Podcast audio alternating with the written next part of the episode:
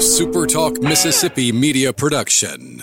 You're listening to Sports Talk Mississippi on demand, presented by Pearl River Resort. Escape to Choctaw, Mississippi and enjoy world class gaming, the Dancing Rabbit Golf Club, and Geyser Falls Water Park. Escape to Pearl River Resort.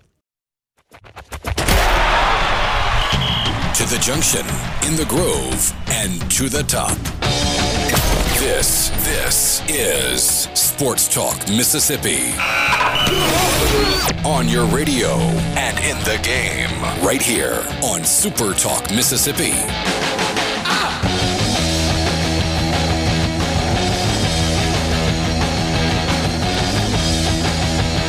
Hey, we're getting close. Hey, it's a Thursday. We got some NFL football. Eh, eh, kind of. Kind Sort of got of NFL, NFL football football. tonight. Sort of have NFL football tonight. Both I would say no league. disrespect intended, but I, I kind of think disrespect is intended, or at least implied, uh, with the matchup that we have It's on this. uh, warranted. it's so bad. And and traditionally, I love watching the Denver Broncos. I, I mean, you know, it's like it's a cool stadium, and they've always been good through the years. But Broncos at Jets. I mean, the, the Jets kind of feel like the second class citizens in their own stadium, but the Giants are so bad that I don't know that's really the case. So it'll be a green MetLife stadium tonight with nobody in it to watch the 0 3 Broncos and the 0 3 Jets. Good news is one of these teams uh, actually gets a win Don't it tonight. Are Don't you do sure? that. Because Don't- Cincinnati there, and there are ties. Don't jinx those teams like that. I, I have seen a lot of people lately talk about how the, the Jets need to just go ahead and continue losing and get Trevor Lawrence. But if you actually watch the Jets, which God bless you if you have the stomach to watch the Jets, quarterback's not their problem.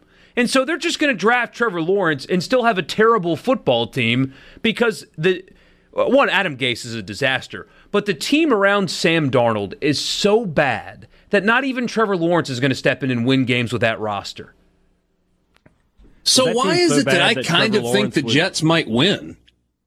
Because the Broncos aren't any good either. Because Anybody Darnold. Darnold, even though people give him crap and he's not winning, if you really watch him play, he's capable of winning games if he has competence around him, and he doesn't. So I- I would take the better quarterback tonight. I'm with you. I think the Jets will win just because they've got an actual starting quarterback playing in the game. Brett Rypien is the starter tonight for the Denver Broncos. They might have a better chance if Mark Rypien came out of retirement and started tonight. I mean, maybe Brett maybe. I'm being one of the two. or, or Marv, Merv, Merv or Marv. Either way. Either way. Uh, thanks for being with us. If you would like to be a part of the conversation, we would love to hear from you on the C Spire text line 601 879 4395. 601 879 4395. We all know there's a lot of bull in wireless, but C Spire thinks you deserve a plan that's actually what it says. So here's the real deal. The best plan for one or two lines, $45 each with auto pay and paperless billing. No bull, cspire.com. Major League Baseball happening. One game has gone final already today, and the Atlanta Braves have punched their ticket to round two of the Major League Baseball playoffs. Cubs Marlins has been postponed. Is that because it's raining in Chicago? I believe so, yes. Okay.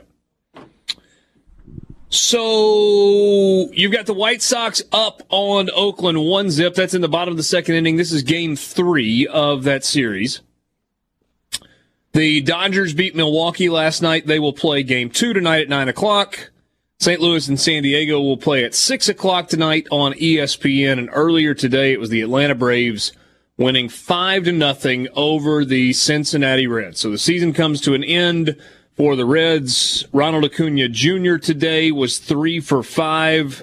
Marcell Ozuna drove in two runs. Adam Duvall drove in two runs.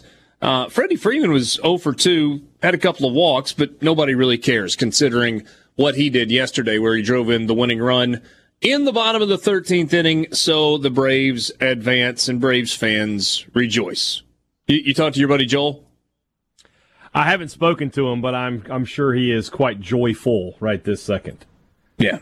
I Those certainly people deserve would, uh, that. imagine. Uh, The Atlanta sports teams have not been good to their fans. So I know that's taboo as like a Saints person to be happy for people from give the Atlanta, Braves, but yeah. they deserve Plus- what happened today. Braves fits into my philosophy of anyone but the Dodgers.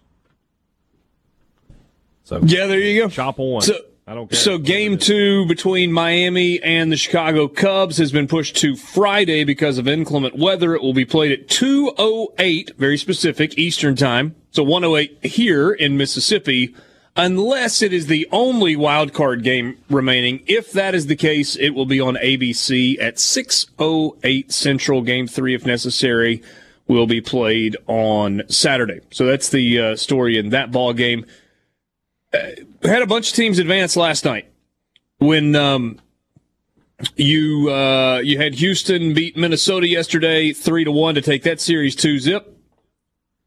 Tampa Bay beat Toronto eight to two to take that series two zip. Cards won yesterday over San Diego seven to four, and they had a wild one in Cleveland last night. The Yankees and the Cleveland Indians ten to nine was the final.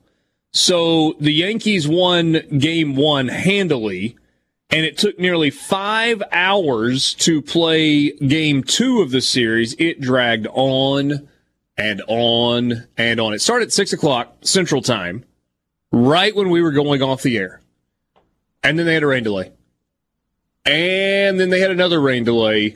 And then Masahiro Tanaka was pitching, and he's kind of like the human rain delay and there were a bunch of pitching changes, and it just lasted forever. But good guys won, so it doesn't really matter how long. You just got to uh, just got to watch the good guys for a really long time last night, Borky. Oh, I'm sorry, I, I didn't watch.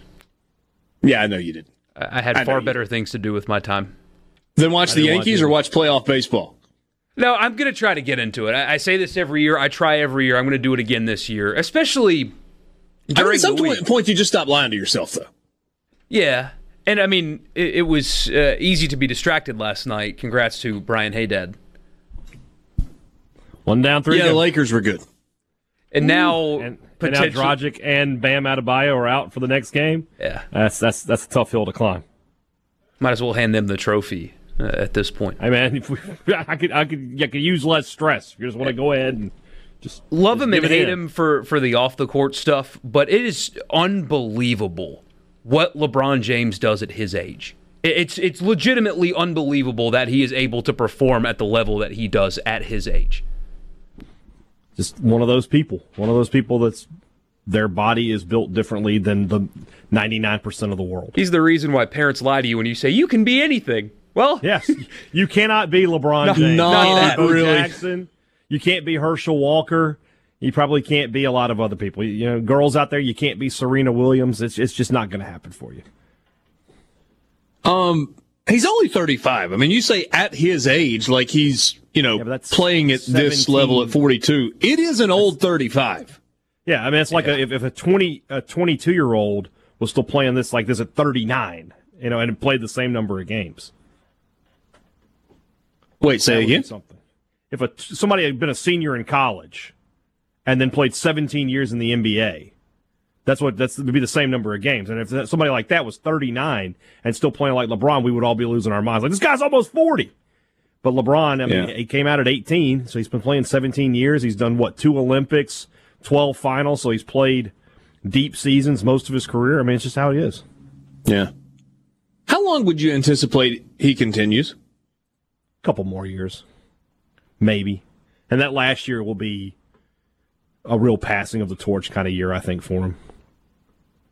Well, he's certainly not going to be the guy that uh, that doesn't tell anybody he's going to retire and then just quietly does it when it's over. I don't think so.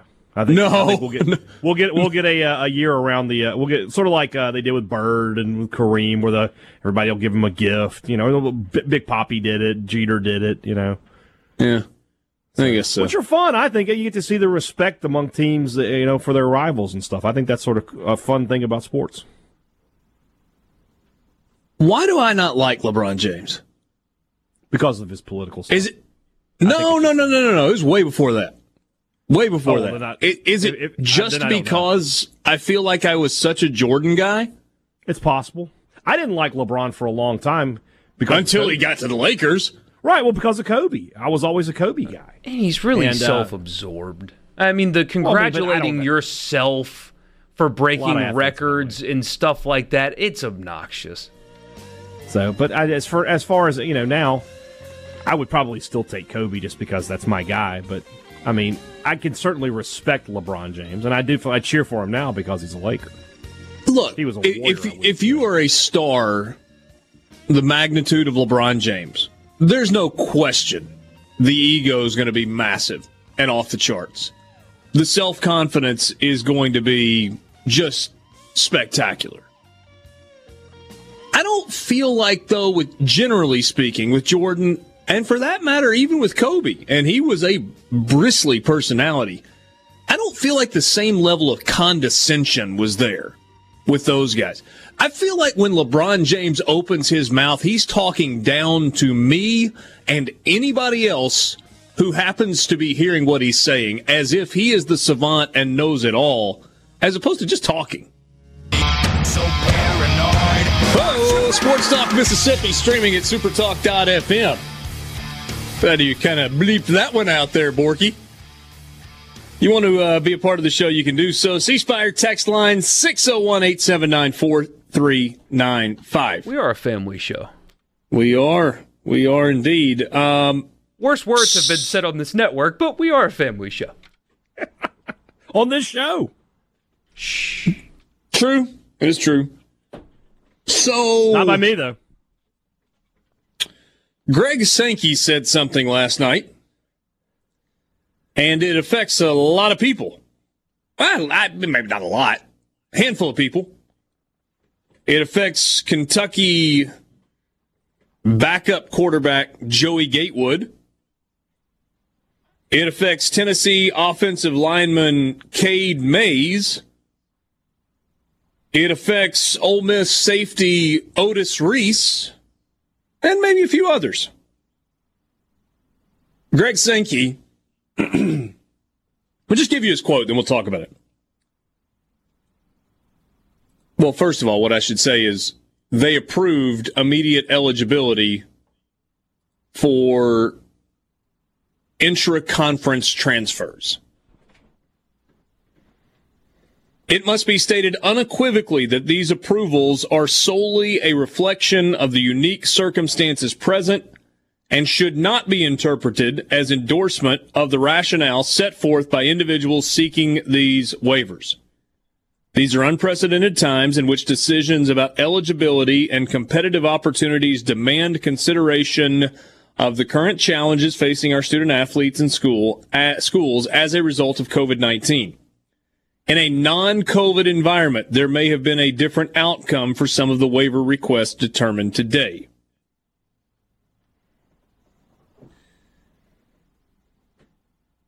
The SEC announced last night that it had approved transfer waiver requests for a number of programs seeking exceptions to the rule that in conference transfers must sit out a year before being eligible to compete. The list of appro- uh, approved waivers was not announced by the league, but we're able to connect the dots. Joey Gatewood at Kentucky, approved. Cade Mays at Tennessee, approved. Do we know for sure that Otis Reese has been approved? Or, or As will far the as I SEC understand it, not? it's only a presumption. Okay. I wonder if perhaps the SEC would not preemptively approve a waiver request before the NCAA said, yes, they are eligible from our standpoint.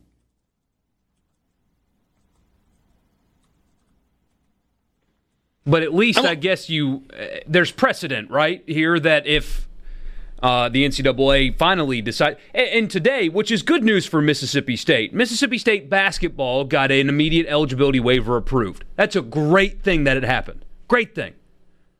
But how is a basketball player getting his eligibility waiver approved after he transferred? After I mean, he transferred after the football player, and we're in football season. The basketball player gets his done, but the football player does not. Just another example of just the rear end backwardness of the NCAA.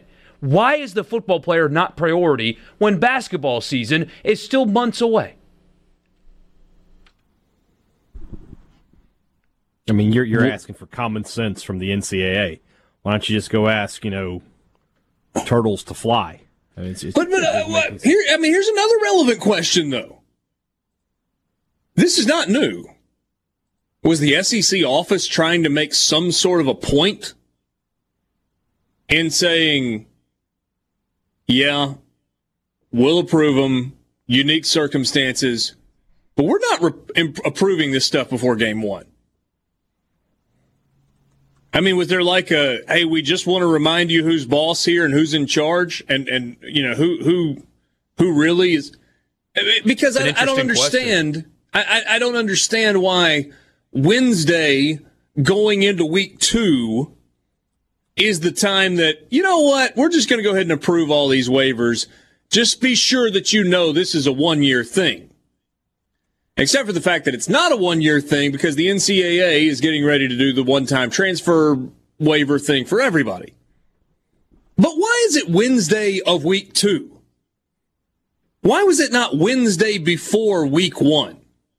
The answer, uh, you know, you would think just gross incompetence, but that, like No, Greg Sankey, no, no. I, that, that's what I'm saying. Love Greg Yeah. Sankey, hate him. That's not how he operates. Yeah, incompetence ain't it. Wouldn't be surprised at all if it was a message. But I mean, what's the other explanation? Because after the way the SEC handled all of the COVID stuff, they're getting things right in that office. And I mean, like, yeah, we we've had a lot of stuff going on, and we were really busy. That's not that's not an excuse either. That- or uh, excuse isn't even the right word. I mean, Greg Sankey is is a uh, fastidious thinker. Did he just need to think on it for a little while longer? I don't think that's it. I, I, I mean, I feel like when once he has all the information, he is able to sit down and come to a decision and then announce it. But I think they, I mean, it just, I have zero knowledge of this. I'm just thinking out loud here, and that is, they have probably a little bit of a message sent here. Yeah, we're going to improve it, but but you don't get the same thing that everybody else gets. which is, you know, a full 10 games to play. We hope. But that seems a little petty to me. Maybe even seems a lot petty to me. Or do you think It- there were powers, powers in air quotes, pulling the strings on stopping this from happening? I mean, I don't think Georgia wants two of their players to leave and play somewhere else, right? Especially uh, under the circumstances of both. Cade Mays is not in the same situation as Otis Reese, but Cade, Cade Mays' situation does not reflect pretty on Georgia, and either does obviously Otis Reese's. I wonder if Georgia's been behind the scenes saying, Well, Georgia blocked Cade Mays' transfer also. yeah.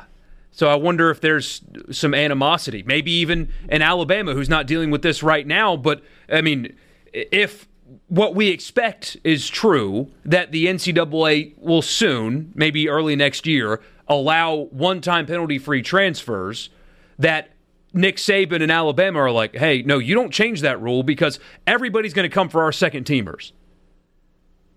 Maybe there's some hang up there as well. Because if I'm like Oh, I- Kiffin, if would- I'm Mike wouldn't Leach, you have a huge issue though if across the board nationally the NCAA says student athletes are allowed to transfer one time without penalty, and then the SEC said, "Yeah, yeah, you can transfer without penalty, but you can't be eligible your first year if you transfer to another SEC school." That's the penalty. That Huh? That's the penalty. You say tra- yes. you can transfer without penalty, but no, then there is a penalty. Right. Isn't that it's not the same, but th- they currently have that rule in place. The NCAA can right now, until yesterday, approve a waiver, but if it was SEC to SEC, the league office said no. Yeah, no, I, I understand. I mean, I guess it's kind of like the governor yesterday says the, the mask mandate is lifted, but individual municipalities can make their own decisions. You know, you, you, your your local rules can't be less stringent than whatever my rules are, but they can be more stringent, and there's you know you're free to do that.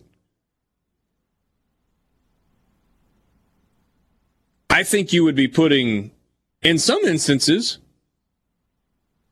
schools in the Southeastern Conference at a competitive disadvantage to their peers in other conferences if you don't allow that. That's number one. But number two, you're doing a disservice to your student athletes. Rules of the National Collegiate Athletics Association say, look, you can transfer one time.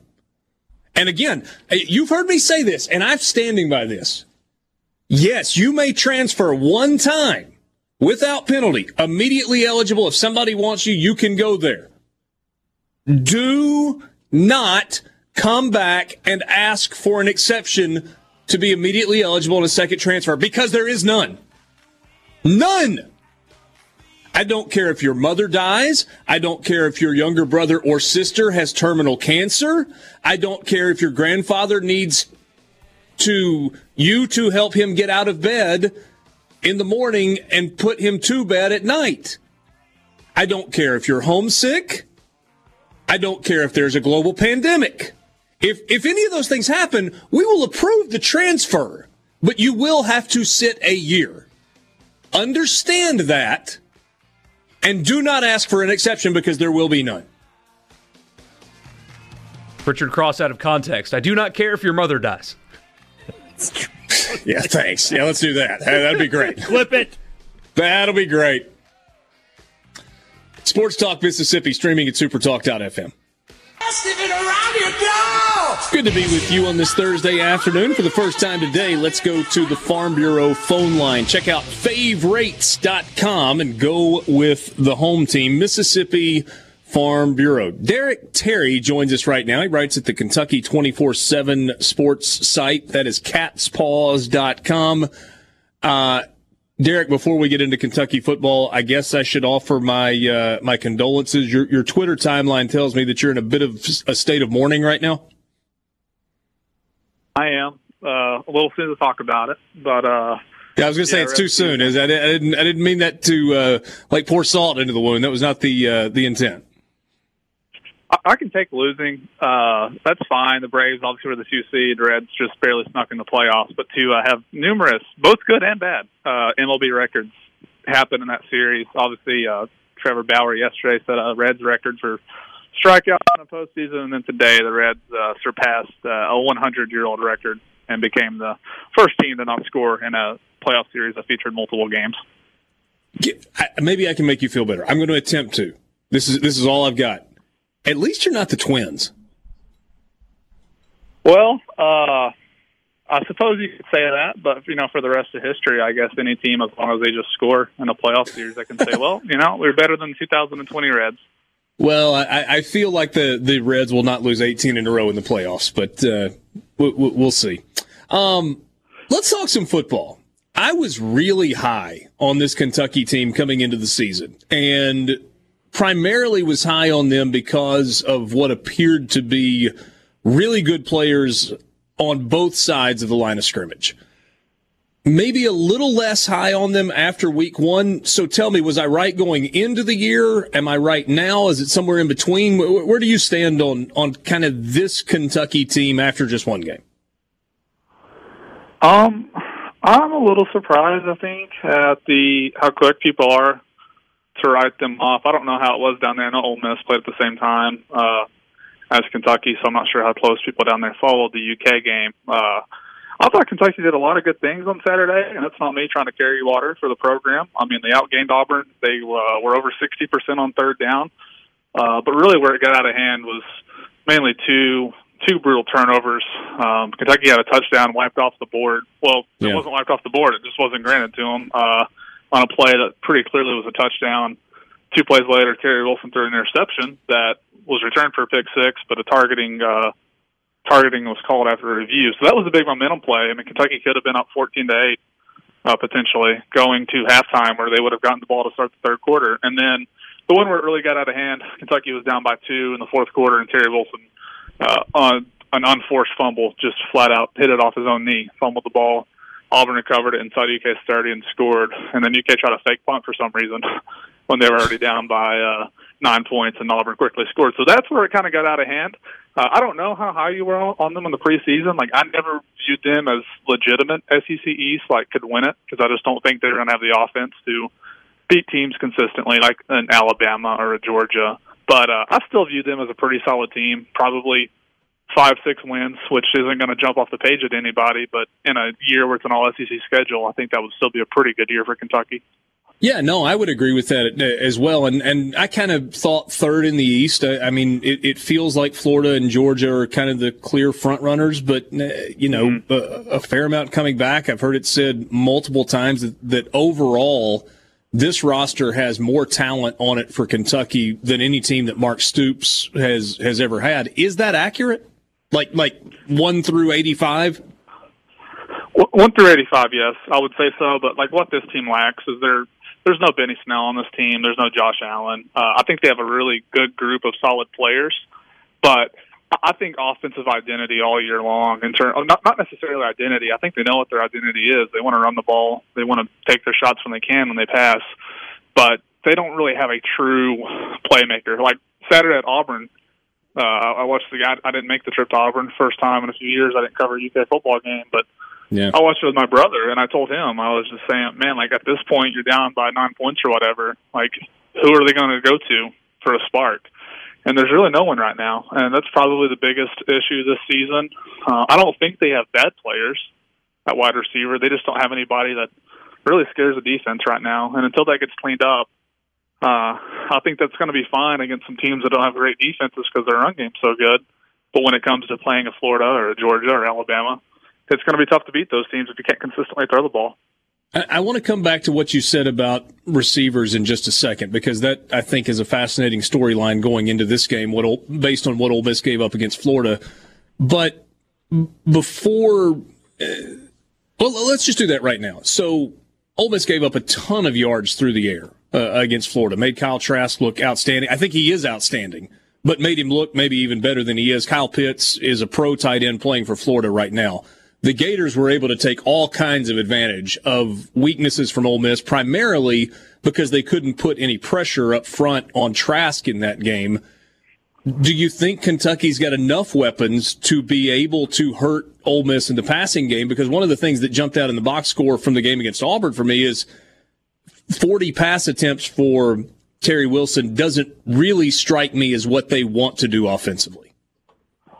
No, I would agree with that. It was a career high in attempts. I think if for Ole Miss, if pass rush is a problem, uh, it's not going to be a good sign in terms of getting. I mean, I think Kentucky's offensive line, especially the tackles, both those tackles, Landon Young and Darian Kinnard, they're both going to be drafted uh, in the next Yep. NFL draft. So those are two really good players. Probably the biggest difference, and this is you know not rocket science. Like the good news for Ole Miss is Kentucky does not have anybody like Kyle Pitts. Uh, like you said, I don't think anybody does though. No. Uh, but also, you know, they don't have a guy like Kadarius Toney though, or someone like that. Who, I mean, Florida had multiple guys who could hurt you, whereas Kentucky, like, if Ole Miss's defense is truly just really bad, then like, yeah, there might be some guys who have big games this weekend. But I don't think Kentucky's going to want to go to the pass near as much as what Florida did. Uh, that's just not their style. Uh, if if Ole Miss can't really get off the field, I think that's going to be a problem for them because I would say Kentucky wants to really pound the rock. And uh, from what I can tell to this point, seems like Ole Miss's best, you know, part of its team is an explosive offense, and I'm sure Mark Stoops will want to do everything he can to uh, keep those guys on the sideline for most of the game. Derek, you were accurate in, in saying that I was not able to watch a ton of that game, o- only kind of highlights after the fact. But everything I've kind of seen and read looks like that opening drive by Kentucky was kind of a work of art. And my assumption is that that was scripted. So after the first drive, Do, do you think it was a, a, function of adjustments that Auburn made and, and Kevin Steele kind of famous for being a great in-game adjustments coach on the defensive side? Or was kind of the consistency in play calling different than that opening possession? Um, well, Kentucky moved the ball pretty well. I think they only had one three and out in the first half. Okay. They had one drive that got totally derailed by a uh, holding penalty. I think Kentucky had just completed a pass that was going to put them down into the red zone, actually. And as a holding call on one of the tight ends brought it back, they uh, totally went backwards after that. And then they had that drive at the end of the half, of course, which I just talked about, where they didn't get any points uh, when they should have.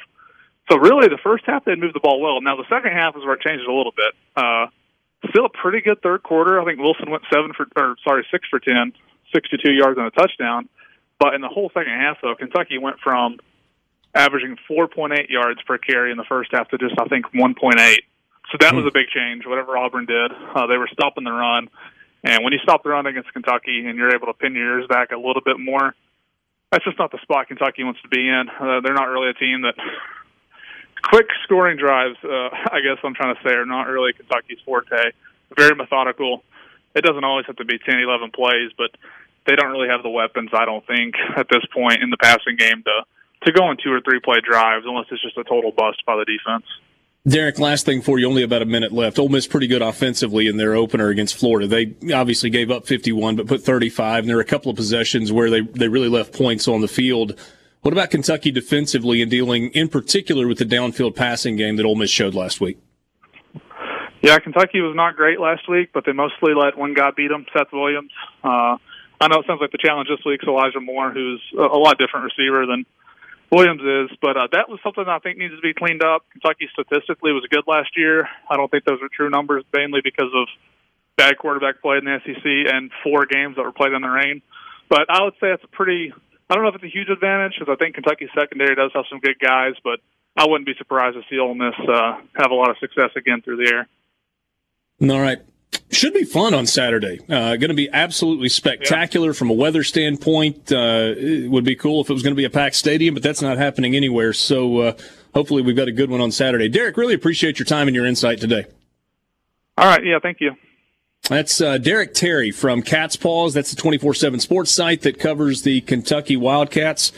Uh, a lot to digest there. Uh, you know, kind of going through the way the game between Kentucky and Auburn unfolded.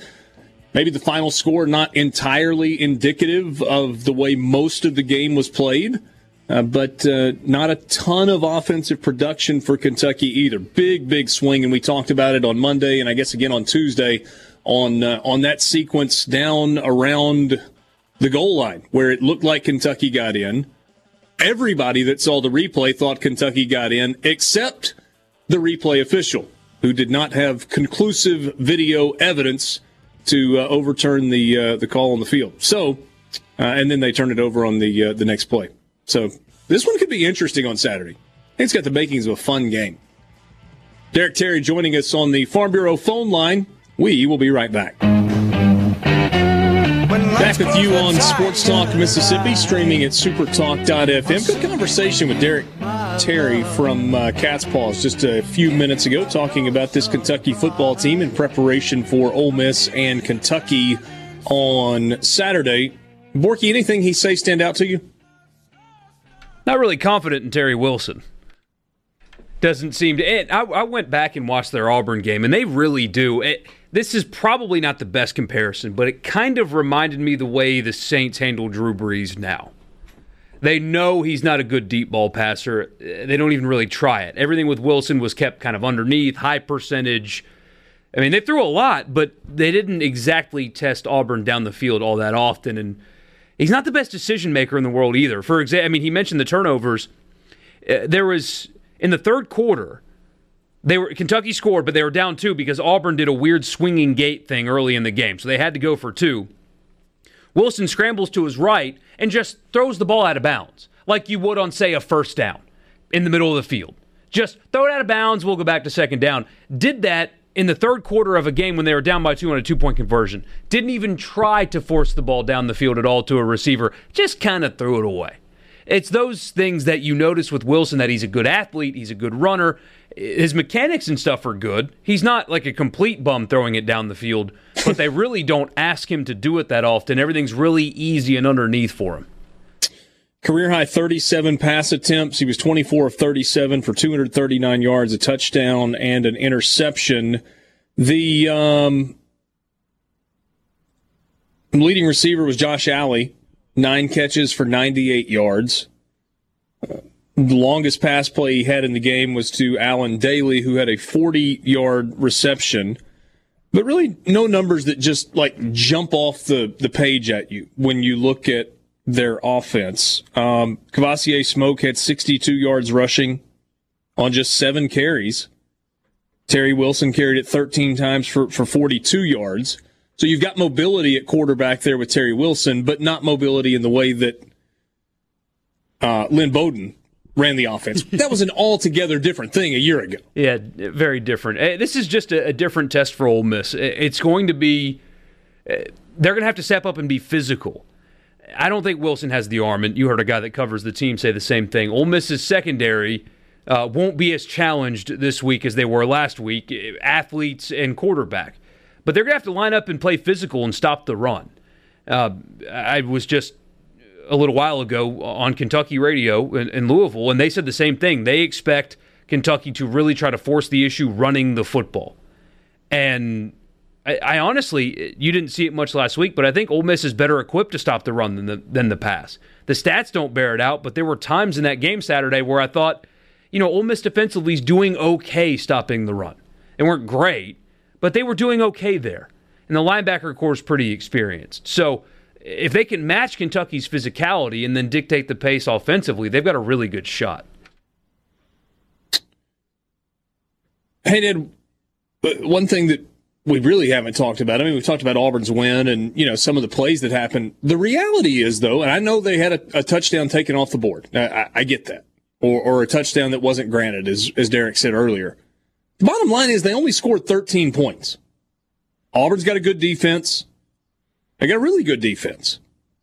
Lost some key pieces on the defensive line from a year ago. Uh, Derrick Brown, chief among them. And Big Cat Bryant didn't play in the game. They still only scored 13 points in the game. Yeah. I mean, Kentucky has really never been known for having explosive playmakers. Now, they've had one the past couple years, Benny Snell and Lynn Bowden, but those were guys on the ground and trying to run at the Auburn defense is probably a losing proposition most of the time. Wilson's just an interesting guy. I mean, he completed 67% of his passes two years ago, but he threw the third fewest passes in the SEC. He only threw 11 touchdowns to interceptions. That team just ran through Benny Snell, and then you had uh, Wilson there to dump things off. And you mentioned him being mobile. Yeah, he was he was pretty mobile, but he also has suffered a terrible injury a season ago, and you know maybe that's probably cost him a little bit of his mobility. I know that it did with Fitzgerald. He, he was not as explosive a runner uh, yeah. after the injury he suffered in the Egg Bowl, and it's just it's just you know a thing. So, yeah, this is going to be a game where to win, Kentucky needs to punch Ole Miss in the mouth. To win for Ole Miss, they need to be able to answer that and punch back. So we'll see. Ole Miss is you know their their reputation has not been one of a physical football team the past couple of years. They're going to yeah. have to shed that if they want to have a chance to win on Saturday. Um, Ole Miss and Kentucky played each other every single year from 1944 until 1971. It's been sporadic since then, only 44 meetings, despite playing every year for 25 straight years. 2017, Ole Miss won what was just a super fun game in Lexington 37 34. DK Metcalf touchdown catch with five seconds left in the game. It was a really fun back and forth game. Nothing about that game has any bearing on what we're going to see on Saturday. You just don't really have any carryovers from, from 2017 to 2020 uh, for for these two teams. But I hope it's a fun game again. Uh, that's a that's a good stadium. Obviously, it's going to be different from an atmosphere standpoint than it has been in the uh, in the past. But uh, the win in 2017 for Ole Miss was the first in Lexington since 2001. They'll try to make it two in a row in the Bluegrass State this year.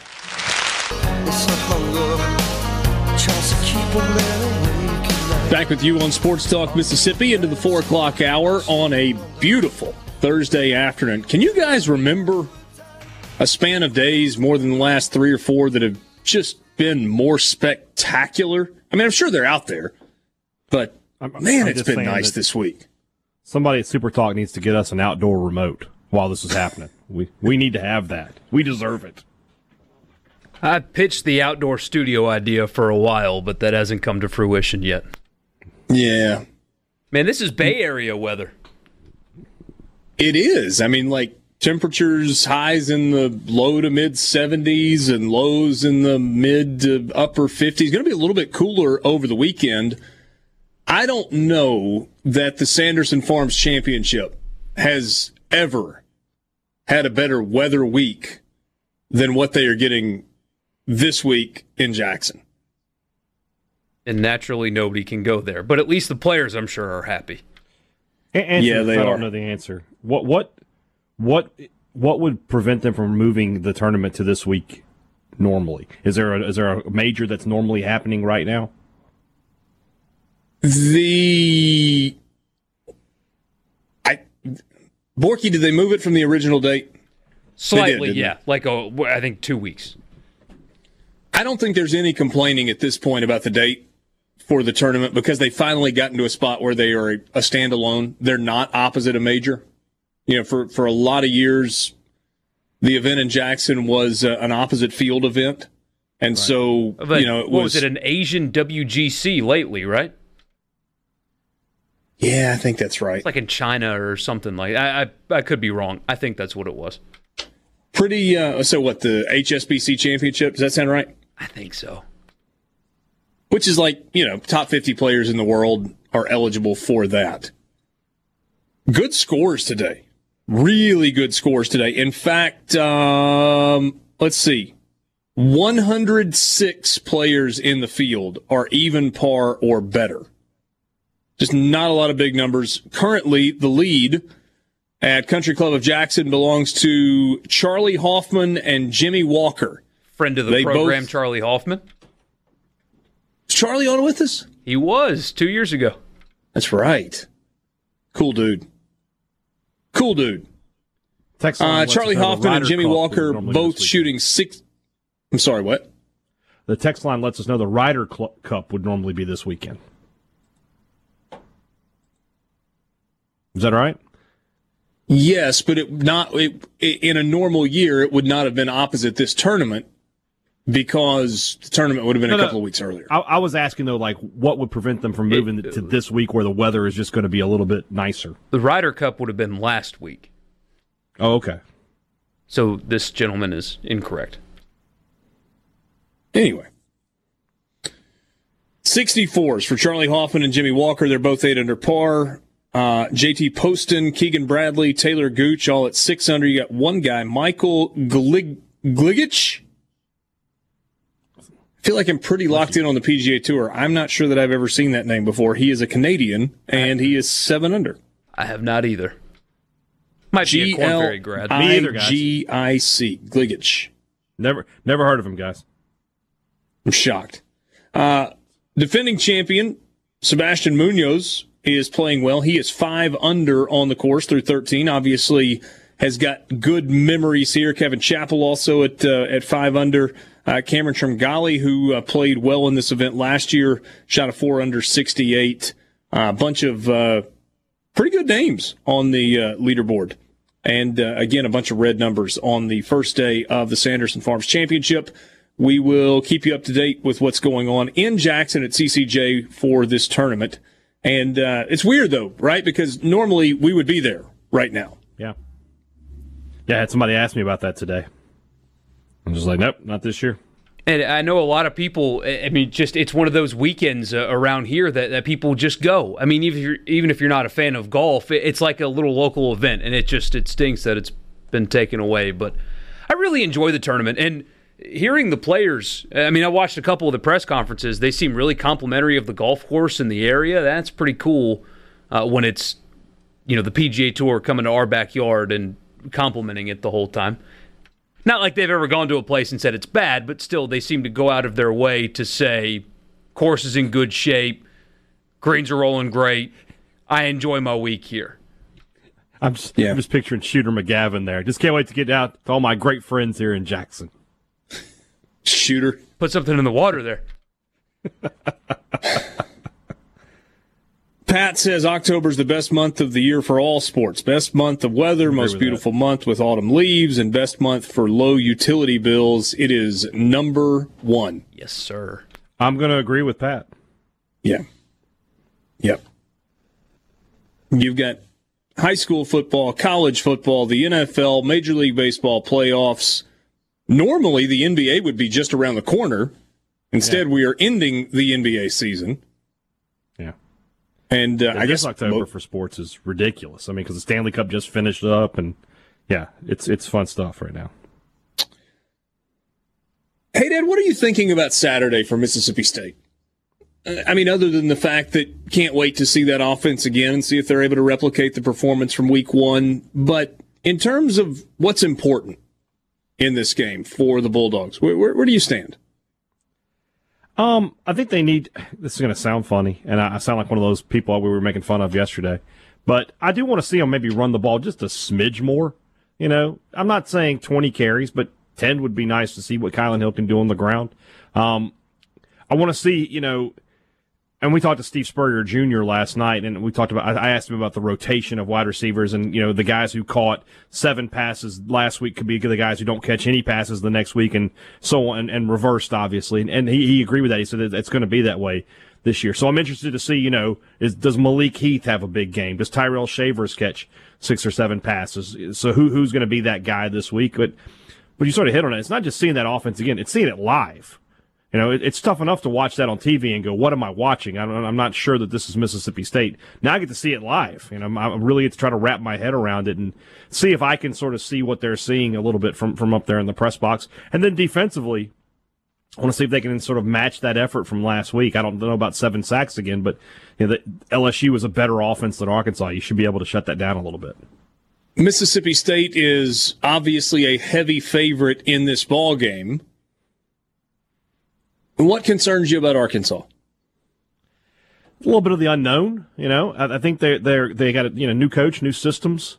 Um, Franks, although we, we had our debate about him yesterday, he's a competent quarterback. Rakeem Boyd is a very very good running back. Treylon Burks is a good receiver. So they have a couple of weapons there.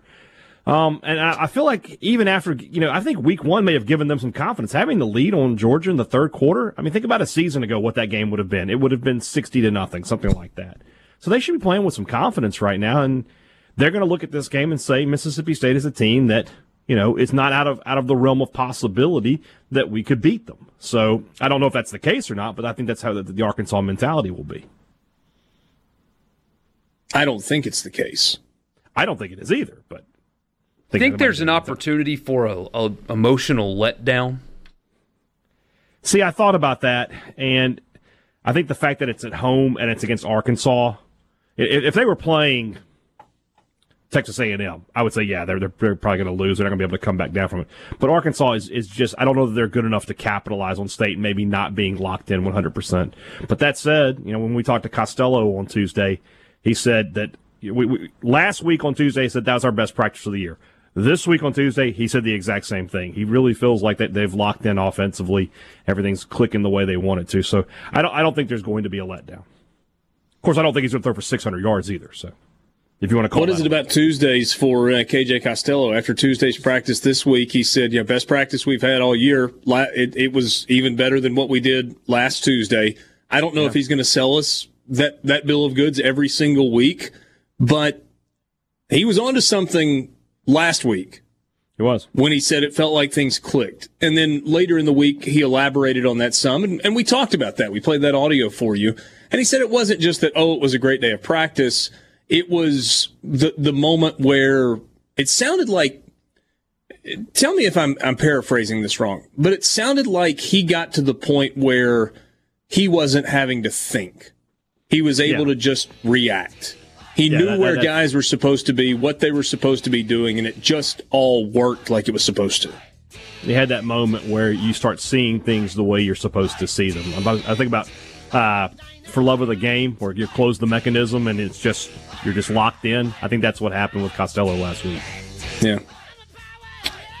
So Mississippi State and Arkansas coming up this weekend in week two, first home game of the year. And we'll see about 15,000 or so folks in the stadium. I would imagine, I don't know this for a fact, but I would imagine uh, if there were any remaining tickets available, they've been gobbled up after the week one performance. Yeah. Sports Talk Mississippi. We'll be right back. Farm Bureau phone line. Check out favorites.com and go with the home team, Mississippi Farm Bureau. We are glad to have you along and glad to welcome in Lee Sterling from Paramount Sports for his weekly visit. We talked to him on Thursday afternoons at 20 minutes after 4. Lee, man, it sure was good to have SEC football back last week. It it, it was, but um, boy, it's, it's it's it'd be better if they had a little better offici- officiating, huh? yeah, I guess so. I mean, there's always going to be some complaining. I don't yeah. know that that's there, there unique to college football. I thought though. that really, really hurt the game, and and that was uh, the Kentucky game. I, I thought one of the worst calls I've ever seen. I mean, Kentucky clearly has a touchdown with I don't know 20, 30 seconds to go before the half. He's in by at least a yard, and they couldn't see it on tape that he got in. Seems like everybody that watched it saw that he got in, except for the replay official. Right. so, uh, and and and as soon as uh, they didn't score, and then the interception, I thought Kentucky was dead at that point. Do you agree? Yeah, uh, yes, uh, absolutely. Okay. If for no other reason, because offensively they just weren't doing much. I mean, they, they were right. moving the ball okay, but they weren't able to cash in. We were talking about that a little while ago with the guy that covers Kentucky, and the bottom line is, yes, we thought Kentucky was going to be better this year. They still only scored 13 points last week, and there are a lot of teams that put up a lot more points than that. No, they're gonna they're gonna have to score more if they want to, you know, you know, get, beat some of the better teams. But I think that you know they score there, they score 20, and I don't know if they win, but certainly it's a one it's a it's a one possession game. So let's just stick with Kentucky for a second. They are a six and a half point favorite at home against Ole Miss. Rebels put up 35 points last week uh, against Florida. Uh, obviously had defensive issues in giving up 51. They did leave some points on the field. What do you make of this one with Ole Miss getting six and a half in Lexington? Ole Miss offense more balanced. I think that by using Corral, I think it's the right choice. You've got to score points, and especially with their defense. So uh, they're they're just going to have to find some guys on defense. The Kentucky offensive and defensive line are just far superior here to Ole Miss, and the skill players on both teams might be a wash. You know, maybe Ole Miss has the edge there a little bit, but Ole Miss has, has five starters returning on defense, and it just looked like they had none. And and if you watch last week's Florida game, they're going to have to do something if if they want to beat the better teams. And I think Kentucky just going to run the ball here and use the clock. I like Kentucky 35-25. 35 25. So a lot of people kind of picking this game nationally as one of their upset specials or kind of team to watch, but you don't think that's the case in this one? I don't see it that way. No. Okay. Um, Mississippi State. Maybe the story of college football last week going to Baton Rouge. KJ Costello setting the single game passing record in the SEC with 623 yards through the air. They get an Arkansas team that played tough for a while against Georgia last week. Ultimately, didn't have the firepower to really stay in that game. Bulldogs a big favorite, about an 18 point favorite. Is that too many points, or is that just about right? I think so. I think they're going to win the game, but um, you know, I, I just don't know if they're going to stretch it out here. This is um, where the Pirate has not done his best work as a favorite, and uh, on the other side, I, I watched the Arkansas team and I saw some improvements. I think Boyd might be able to run some in this game here, but in the end, you know, just when you have this kind of offense, it's going to be tough for Arkansas to keep up. So, I think uh, State's going to win this game, something like thirty-seven to twenty-four, but uh, might be too many points. All right, so uh, taking Arkansas plus the points, but Mississippi State to win in the game. Big one on the plains. Georgia is a six and a half point favorite at home against Auburn, and Auburn has not won in Athens since 2005. We hear all about the South's oldest rivalry, and it goes back to, I don't know, like the, the 1400s when they first started playing this series. Uh, what, what did you see from these two teams last week that informs your decision on this one?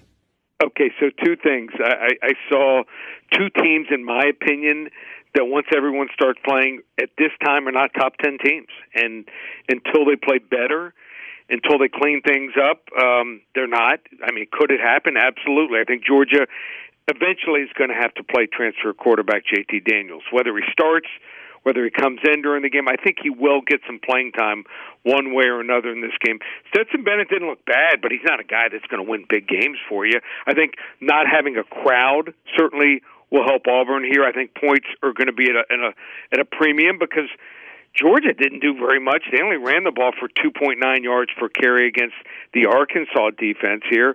Uh, maybe the difference here is in the red zone, and I like what I saw in Auburn's two receivers, Seth Williams, Eli Stover. I just think that these two guys in the red zone are almost unguardable, and with points at a premium, I'll take the six and a half, seven points here. I think Georgia might escape twenty three twenty, but it wouldn't shock me here if Auburn wins this game outright. I'm going to play half my money here on Auburn plus the points and half on the money line. I just think that Auburn in the red zone might be the difference here. What about the total in this game?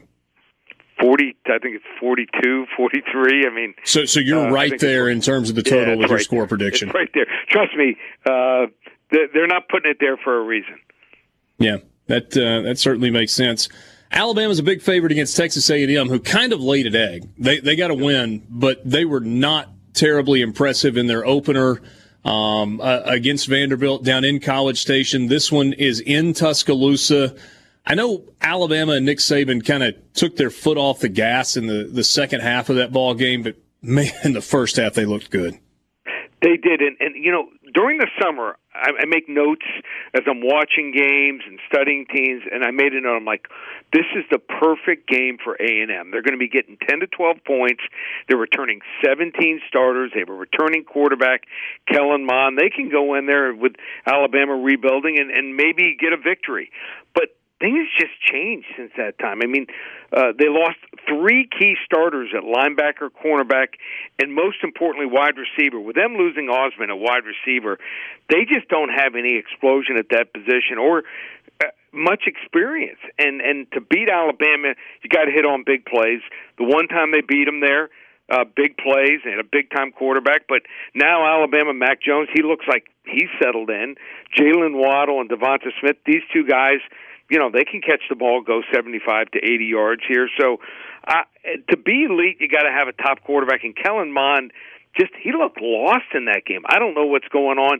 Maybe there's some stuff going on behind the scenes, but because those three guys that opted out, these are not first round picks. These are guys maybe fourth to seventh round. Maybe there's some something that's going on we're not hearing about.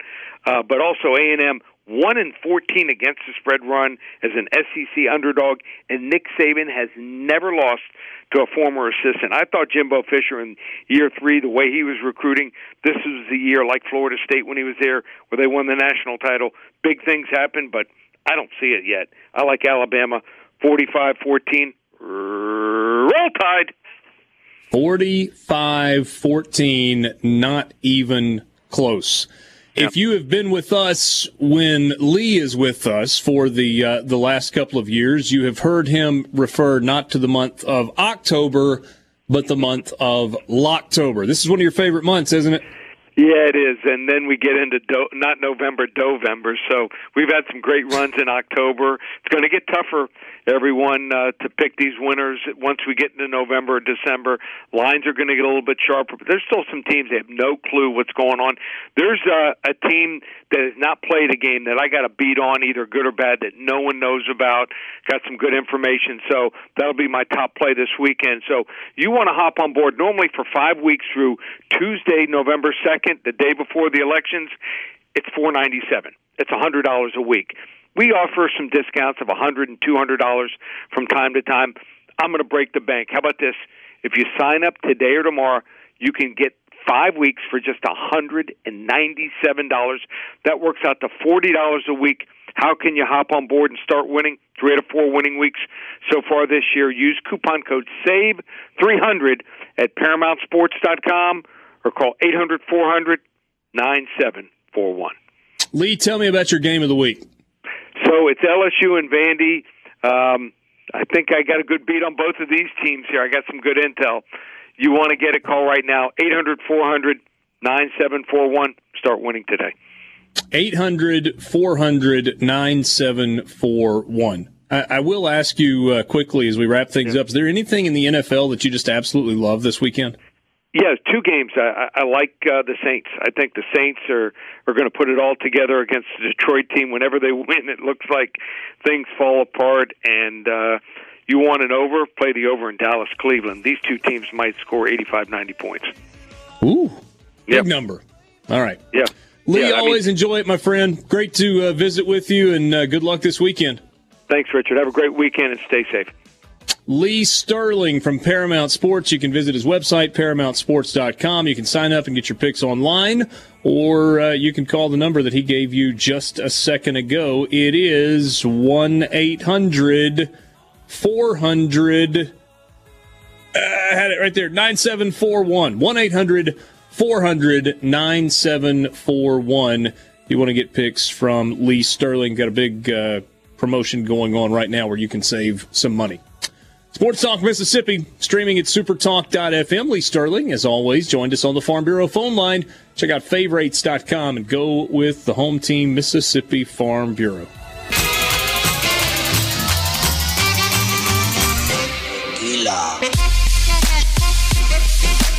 Borky, Haydad, and Cross with you on this Thursday afternoon. Thanks for being with us. C Spire text line 601 879 4395.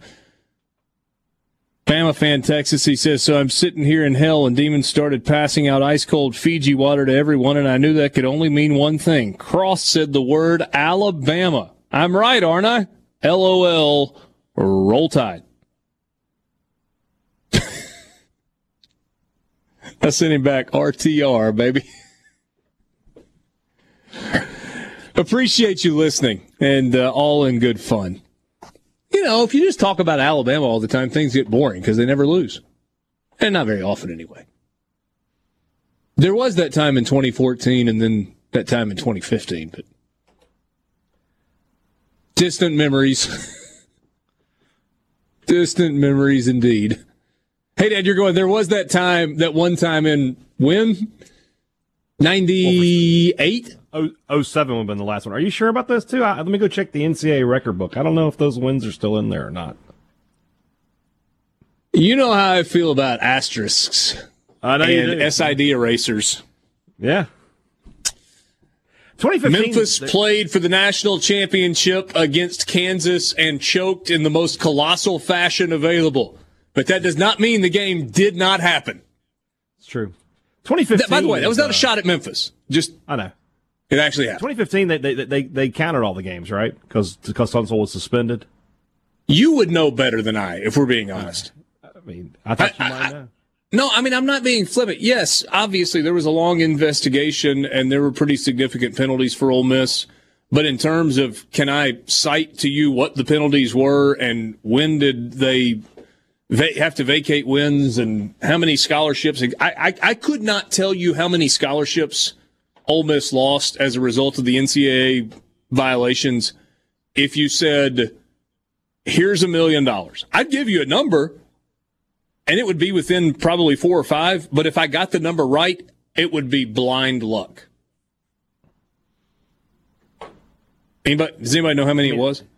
I don't know how many it was. I'm sure I, I think it was 13. 13, 15, and 18 were the numbers that were kind of standing out in my head, but I, whatever. whatever. Yeah. It's a long time ago. If you, I mean, uh, of all the things really that have happened since then, yeah. we got three full seasons of Matt Luke. That's three head coaches for for Ole Miss and three for State, and you know, four athletic directors and our pets' heads are falling off. I'm... Cats and dogs living together, mass hysteria. Do you know what's happening tonight in the state of Mississippi? I'm going to eat an inordinate amount of hibachi, but aside from Very that, good. I don't know. My wife's making chicken spaghetti, I was told. Ooh. So we got chicken spaghetti and we've got uh, hibachi. Is it hibachi at home or are you going out for hibachi? I will be waitering that.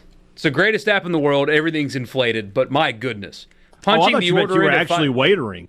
No. like they had like a celebrity waiter night and they, they had called you up. They're not paying me for this. Um, Waitr or, Door- or any of these, DoorDash, whatever. Pick, pick one. The food, like the Uber for food, it- and they have one themselves too called Uber Eats. Awesome. Because you don't have to now only order from places that have delivery drivers. You can order from literally anywhere, and somebody will go pick it up for you. And it's like five bucks for them to do it and bring it to you. But that's all it is. Any restaurant you want. Hold They- on a second. Hold, hold on a second. I, I, I am not trying to, by the way, derail your train of thought here. That's fine. It happens I'm going almost when you- every when gets done so. I, I understand that. I'm all about some, you know, food delivery. It's convenient. But hibachi delivery, I'm not so sure about this, Borky, because part of the part of the deal with hibachi is the experience, where the I guy. can have my uh, onion volcano. I don't yeah, but to if you've seen an onion volcano and like guy catching shrimp in his hat one time, you've seen it every time. yeah, you know the egg roll joke that they all tell. Yeah. The problem with some of those apps though is they jack the prices up on the food. Yeah. be it- careful with those. They do do that for sure. They'll tell you it's free delivery, but you know you'll call you'll, you'll order Chick Fil A and it's like sixty five bucks for three people, It is very chicken. convenient. and that's me just getting two nugget trays. So I don't know. They should be paying me. We should get a promo code. I'm going to look into that, see if we can get one. Like STM20, and you get $5 off or whatever. I'm going to inquire about that.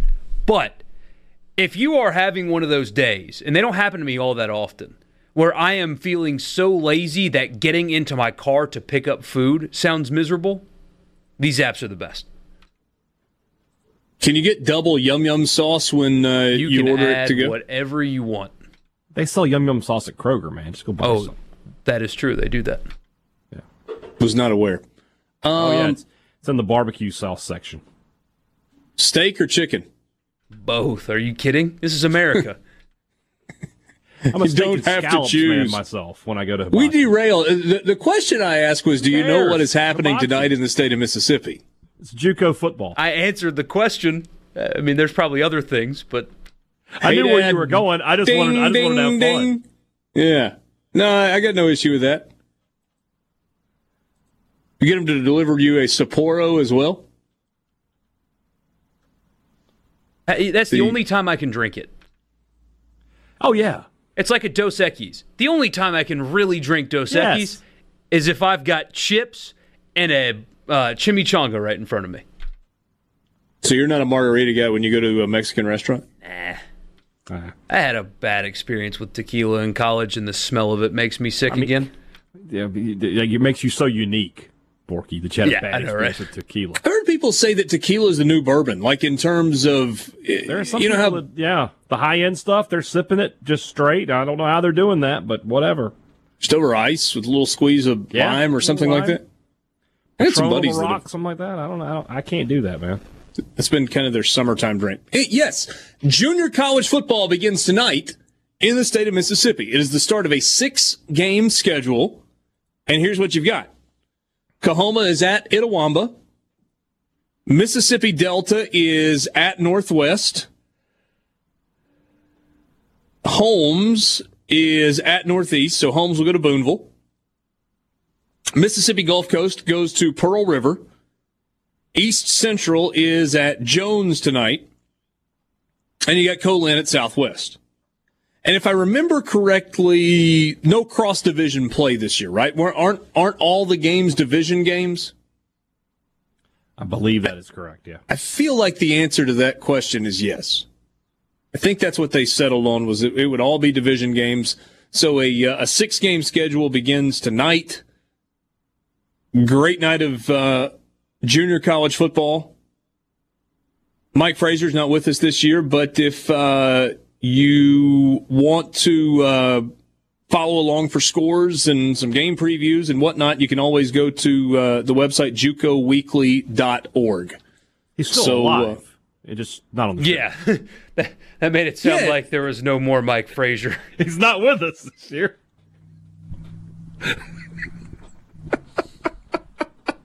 You know I didn't mean that. I know you didn't, but I want, you never know who's listening. You got He's going to get a text message, and be very Are you confused okay? here in a little bit.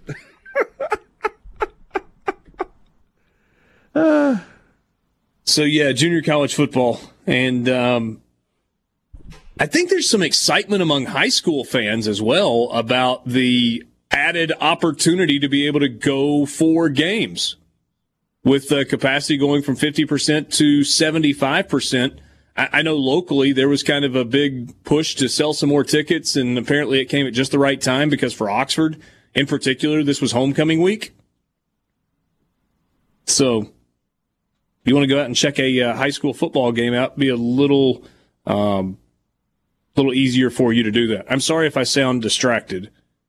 I just got a message that somebody found our dog Thatcher. He's actually out at the lake where my in-laws live. My, Thatcher believes that he is the mayor of Sardis Lake. And that dog loves to run. So anyway, I was letting these kind people know that he was fine and he knew his way back home. That is some stellar radio right there. My apologies. I don't know what any of that had to do with tequila, but Going to nominate us for a Marconi after that one. Yeah. Just that no, clip right there. Thatcher does not drink tequila. I hope not. Did you I see don't that? think it would be good for him. Speaking of that song, that kind of started this, the uh, the tequila song. Guy gets on America's Got Talent and sings that Yes. song. So he literally stands there holding a microphone, da da da da da da da, da for you know forty five seconds, and he just goes tequila, and then it got all the way to America's And he Got Talent. deadpanned it too. Yeah.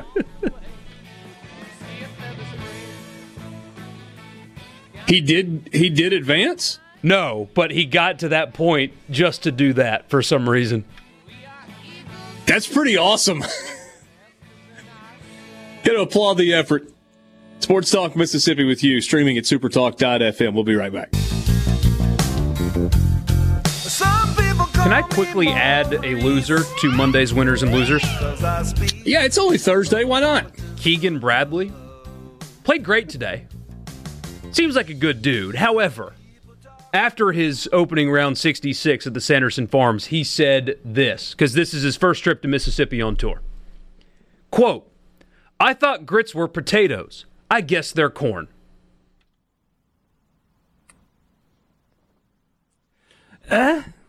He should be kicked out of the tournament Kicked out of the state. and sent South. somewhere else.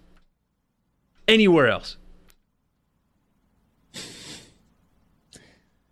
In fairness, he's not very southern, is he? But how many events do they play in the South? And this is the first time?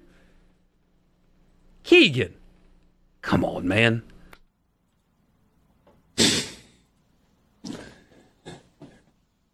You think he had some Delta grind cheese grits or I just hope they were prepared correctly because bad grits are very bad. Yeah. It's very true. You know, there, there is an argument to be made that even if you get like bland, watery, bad grits, with enough butter and salt, you can make them edible. Add butter and salt to anything and make it edible, buddy.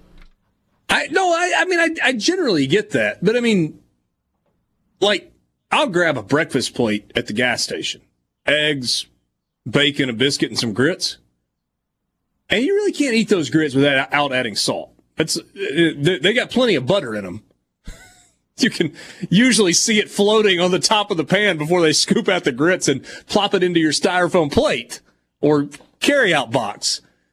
But they don't usually put salt in them. And grits with no salt is uh, that's bad, bad, For the most part, food with no salt is not going to be that way. You got you. You need to salt. I'm not a big salt guy though. Like, You ju- have to put a I lot mean, of I- salt. You got to put some Yeah. salt on your food. yeah. So Brian Usually Haydad it's better foods if- get a whole stick of butter thrown in there. So don't you, you know they're going to be good. An entire stick Oh yeah. and just a small pan of grits. Well, I mean, I do a big pot. I got to you know, feed the family. Serving for you know four to six. deserves an entire stick of butter. Yes. Oh yeah. Why not? Okay. Three kinds of cheese too.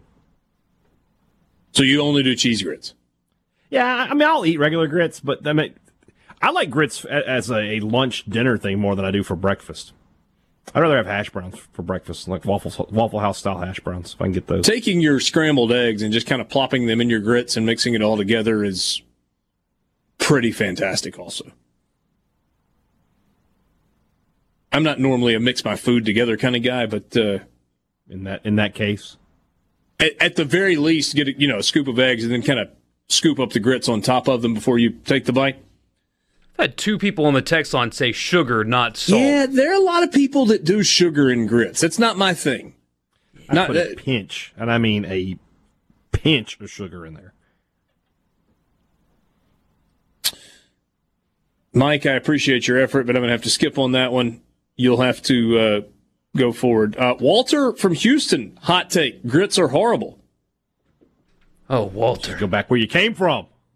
Dave from Ripley, ever eat hominy out of the can? Nasty.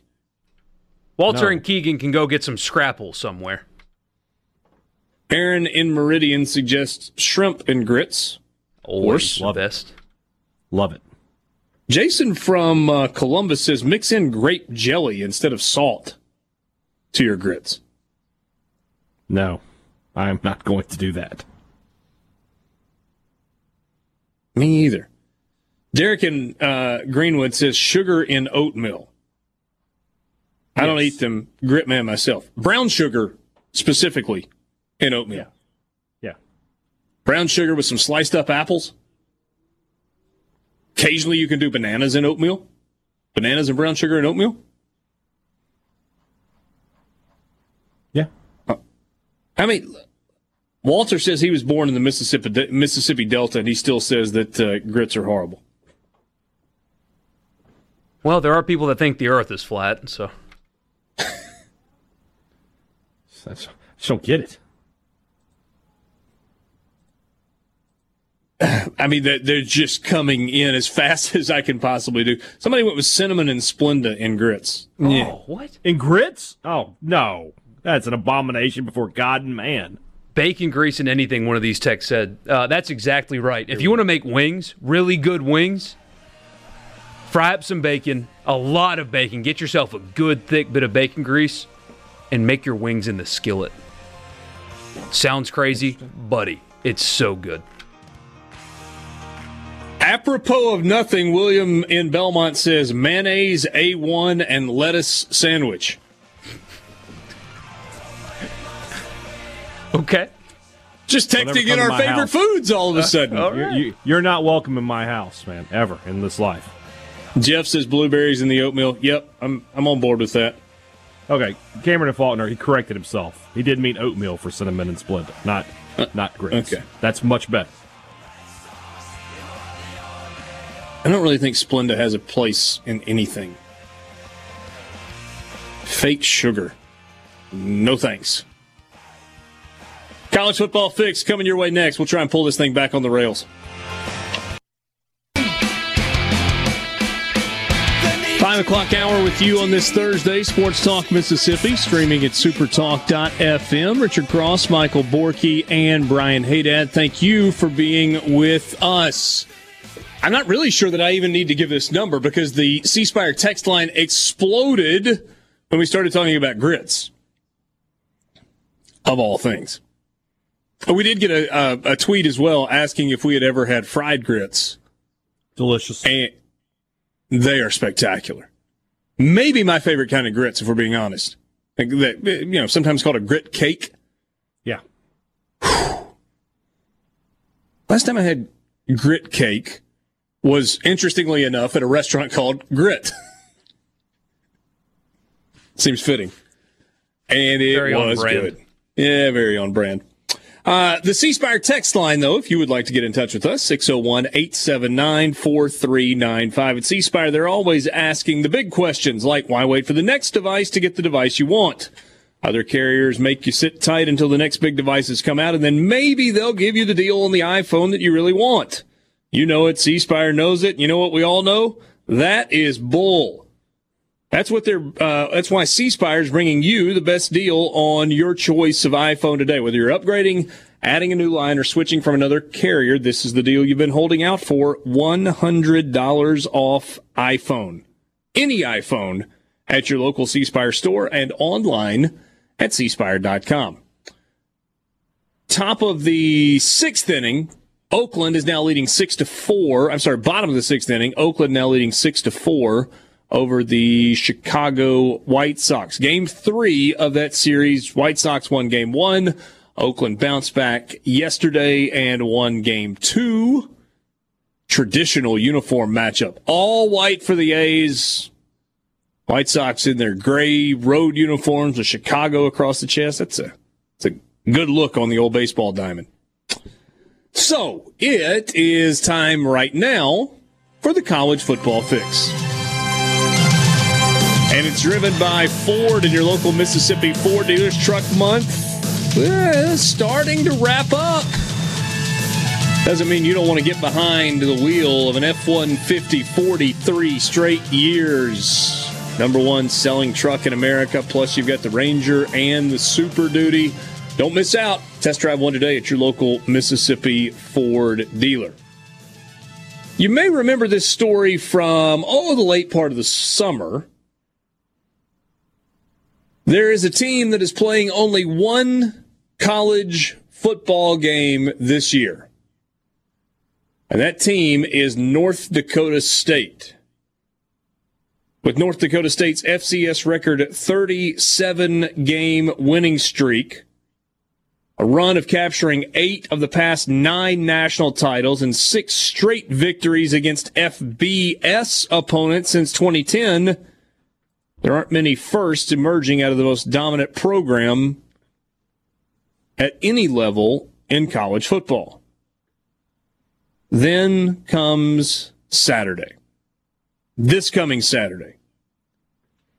When the combination of COVID 19, a postponed conference season, and some creative scheduling have at least some of the eyes in the college football world focused on Fargo, North Dakota for just one week. The story at Yahoo Sports calls it an unprecedented spectacle. Three time defending national champion North Dakota State plays a lone fall game this Saturday against Central Arkansas. Because the rest of college football is either back or is coming back, this game may not get the attention that we once thought that it would get in terms of eyeballs from television, random interest, etc. But it is getting the attention of the National Football League, which was kind of the point when North Dakota State decided that they would play one game. 26 NFL scouts from 20 franchises are headed to Fargo this weekend. Why? Because they want to see redshirt sophomore quarterback Trey Lance, who the NFL is expecting will play this lone game before skipping to the National Football League, and he's projected as a top 10 pick in the draft. At a place where the last two quarterbacks have been the number two overall pick in Carson Wentz and the winningest quarterback in FCS history in Easton Stick. Lance has cut out what Yahoo calls an even more compelling profile. He's only started for one season. That was last year as a redshirt freshman. 16 and 0, national champion, 28 touchdowns, no interceptions, and he put together as close to a perfect statistical season as a quarterback can. And as a result, NFL personnel is scrambling to Fargo to watch this guy play. If you want to watch it, it's on ESPN Plus. That's the the viewing platform. I remember when we talked about this late part of the summer. You guys kind of reacted, you know what, good for North Dakota State. They're showcasing their guy. They've got some other potential NFL players on the roster. They're going to draw the attention of the NFL and scouts. But now with a somewhat normal return to college football, everybody ultimately is going to be playing at the FBS level eventually. Have your thoughts on this spectacle changed at all? No, just because FBS is in a completely different world than the F or the FCS is in a completely different world than the FBS. I mean, financial resources are almost non-existent at that level, so them just deciding to punt for the fall makes more sense when there's no money, no real money for them to to make and they have less resources to make all the social distancing and testing requirements and stuff that everybody else has to play. So it makes sense to me. It okay. sucks, but it, it, it, making the call when they did for them made sense because the resources weren't there to do everything that they needed to do to get it right. Yeah, I don't have any issue with it. I think it's a it, it's a good it's a good show for uh, for North Dakota State to show that they care about their athletes. Uh, you know, I just the only you, you hope you cross your fingers nothing goes wrong because man, it's just one game, but you know anything can happen out there. Um, but this is a great opportunity for Lance. So you probably you know going to be drafted pretty high anyway, but a, a little bit more film is never, not going to hurt him at all. He's not going to get taken over Trevor Lawrence or anything, but could he be the second QB on the board? Sure. This quote from one NFL scout speaks to that. He's the best player in the Midwest this year, and this particular NFL area scout covers the state of Ohio. He has a high ceiling as far as being a top five quarterback in the NFL. And according to the story in the minds of NFL scouts, Lance is in the same group with Trevor Lawrence and Justin Fields as the elite quarterback prospects in this year's draft. He's got size, 6'4, 226, dual threat, comparison to Deshaun Watson in terms of his skill set. And he could very well end up leaping Justin Fields in the draft. So let me ask you this. Trevor Lawrence goes number one. You're picking at number four. Both of those quarterbacks are still available. Can you convince yourself? And this is the question that they're asking. And the question that NFL talent evaluators are asking. How do you judge a near flawless prospect against imperfect opposition? And that's a hard question. It's a great question. I wonder, and maybe this isn't fair, but I wonder if Carson Wentz's struggles will give anybody pause because he played played well. Team won the Super Bowl without him, and he's stunk and been injury prone ever since. But you've mean, also got what you, you said first, Bork. I mean, he played really, really well early on. And got a big fat contract. Undeserved, but he got one. And now look. I don't know. I, I, don't know if that'd be in the back of my head or not while evaluating because fool me once, you know. But they're different guys, very di- very similar situation though. But again, I go back to the question: If you're sitting there at three or four, are you comfortable with Trey Lance, who started one season, albeit a spectacular season, at an FBS power, in comparison to Justin Fields? Who played in the Big Ten week in, week out. Sports Talk Mississippi, something to think about. We'll be right back. So we heard yesterday about the was it yesterday or two days ago about some COVID positives with the Titans. Yeah, two days ago. Two days ago, yeah. and they were going to shut down the facility until Saturday and then it was going to be shut down for the week. And now we've got the news officially that the Steelers and Titans game will not be played during week four following two additional positive coronavirus tests among the Titans. According to an NFL announcement earlier today, I think the number is five players and six personnel. Not all five are on the active roster. Kristian Fulton, the former LSU defensive back, has apparently tested positive. The decision to postpone the game was made to ensure the health and safety of our players, coaches, and game day personnel. The Titans facility will remain closed and the team will continue to have no in-person activities until further notice. That was from the NFL statement. The announcement comes a day after the NFL said the game, which had originally been scheduled for Sunday, had been postponed to Monday or Tuesday. Mike Vrabel said earlier today that his players were somewhat shocked at the news that they would not be playing this week. He was quoted as saying they wanted to play, they were preparing to play. But I think they understood and realized why the decision was made. I think that they'll handle this like they do like they do everything else. They'll handle it with professionalism, understanding and a compassion towards not only ourselves and those that have been affected, but also Pittsburgh, the Steelers. They were preparing for a game and now we'll have their schedule changed as well. The Vikings, who played the Titans on Sunday, had no positive results in their latest round of coronavirus testing. Uh, the testing that happened yesterday, and their facility was scheduled to be reopened today. And their game with the Houston Texans is moving forward. There was there was one thing, guys. We talked about the Notre Dame story a couple of weeks ago, where the the virus that kind of ran rampant through their team was traced back to a team meal and a player who was vomiting on the sidelines. They thought they were treating him for dehydration. And they may have been treating him for dehydration, but it also could have been symptomatic of COVID.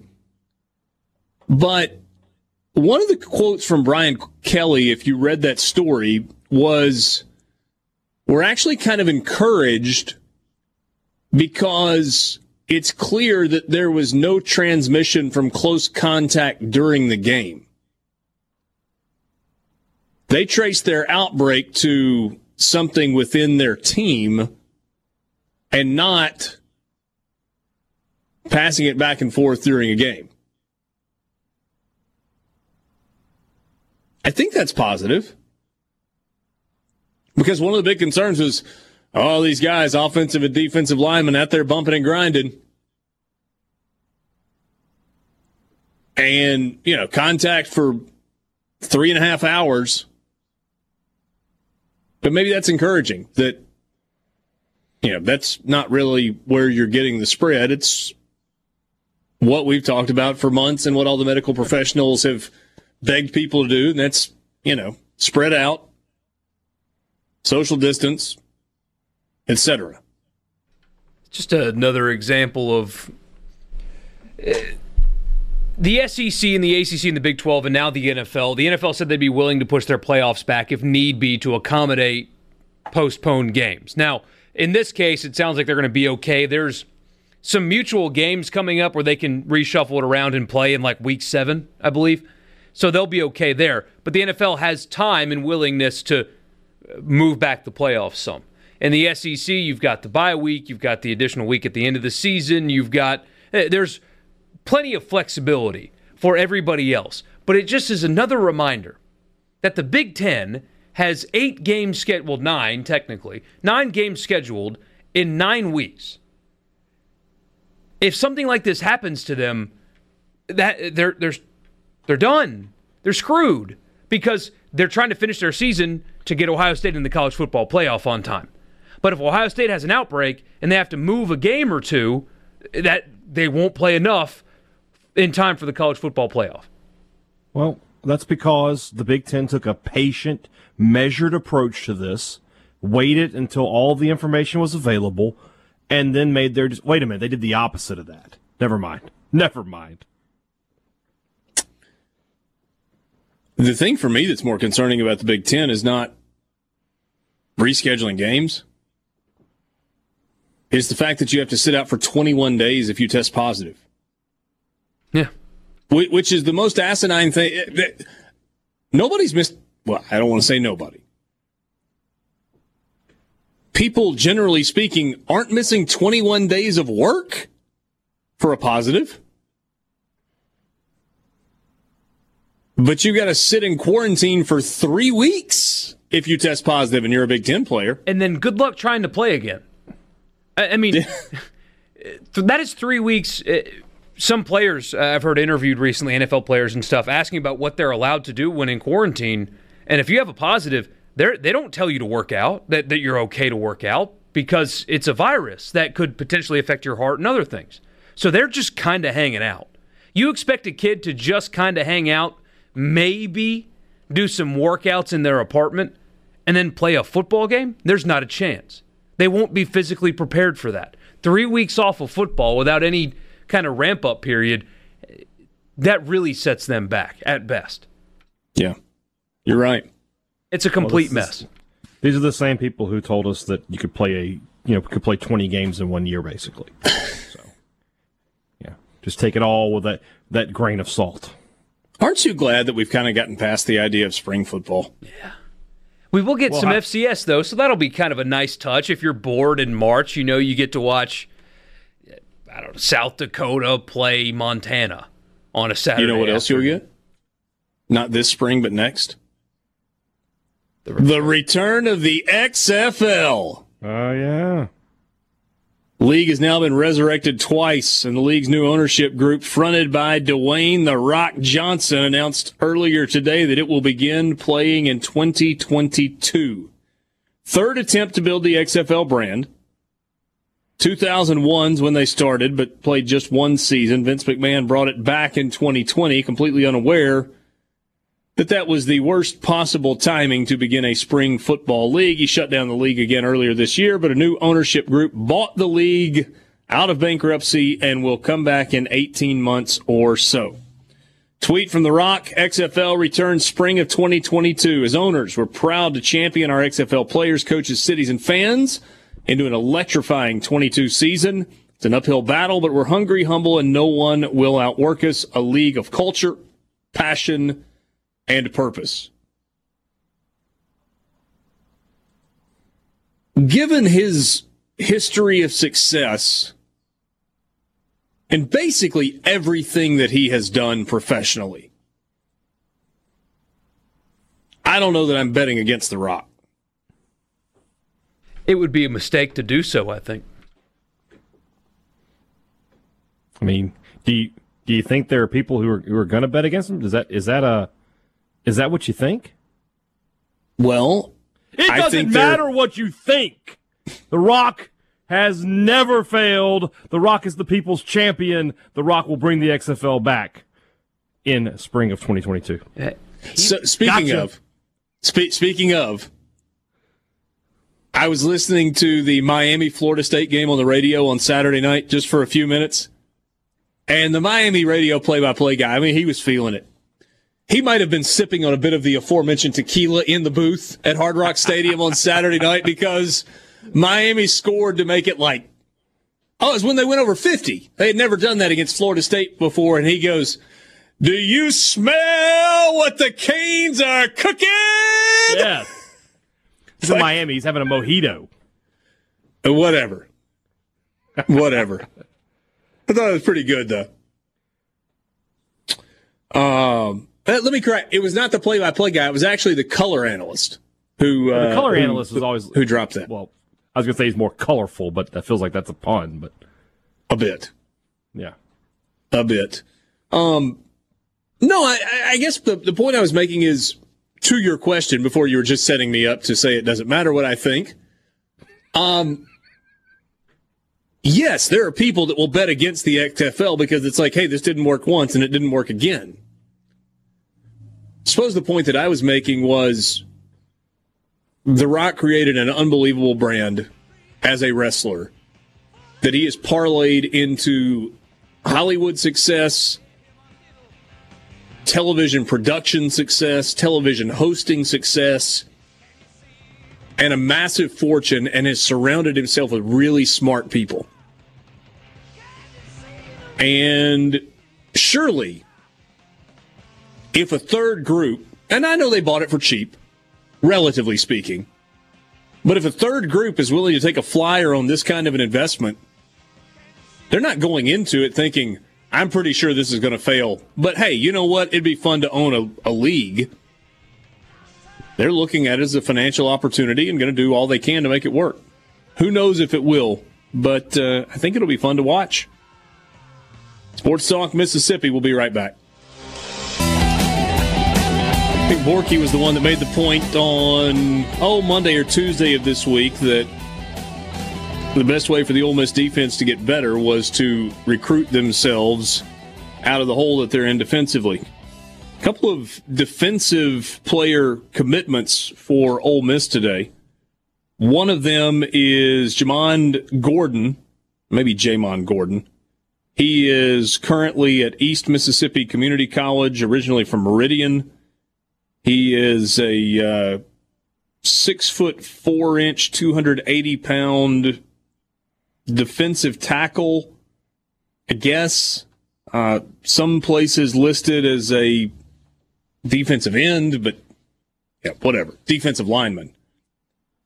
And that came on the heels of a commitment from Tysheem Johnson, who is listed as a athlete. He's a running back in high school and also plays safety. A couple thousand yards from scrimmage last year. He is out of Philadelphia, Pennsylvania. Neumann Goretti. So uh, you got those things as well. Going to be interesting to see in terms of recruiting what it looks like for Mississippi State going forward, and if some performances like they had last week create a flurry of activity, especially at wide receiver. Yeah, if you want to flip Deion Smith, keep doing that. Uh, that's, that seems like the surest way to do it. Luke Johnson joins us on the Farm Bureau phone line. Check out favorites.com and go with the home team, Mississippi Farm Bureau. Got to see Luke in person earlier this week when he was in North Mississippi for a speaking engagement. And, uh, now he is back on the road and on the road tonight, getting ready for the first weekend or first week of junior college football, Luke. Yeah, guys, just pulled up in Ellisville. Jones opens tonight. East Central comes to town and getting ready to be on the call. Super Talk Laurel here in a little bit. So, uh, yeah, I got uh, JUCO football Thursday, high school football Friday, uh, Southern Miss Saturday, the Saints Sunday. It feels normal again. That's a uh, that is a full weekend. Uh, certainly a full weekend. Um, what are the what are the restrictions in terms of attendance for for junior college football? Well, you know, it was 25% yesterday. Uh, I talked to um, associate athletic director at Jones yesterday, and they were still trying to figure out, you know, after the announcement came back up. So I, I would assume it's still 25%. I haven't heard anything else today, but um, I, I think they're just they were planning on that number, so they'll probably just roll with it tonight. Yeah, and, and, I guess the bump that we got yesterday was 25% to 50% for high school athletics events. And we did find out yesterday that that did not include college. So I'm assuming that uh, junior college would fall under those restrictions as well. Uh, Luke, is there some excitement surrounding the start of JUCO? I know it's going to look different this year in that it's only a six week season. And if I remember correctly, it's division games only, right? No crossover games? No crossover. Six uh, six games in the South. Uh, Jones has a bye week next week, but yeah, they, they are excited um, because they're uh, for a school like Jones that sends so many people uh, to to D one.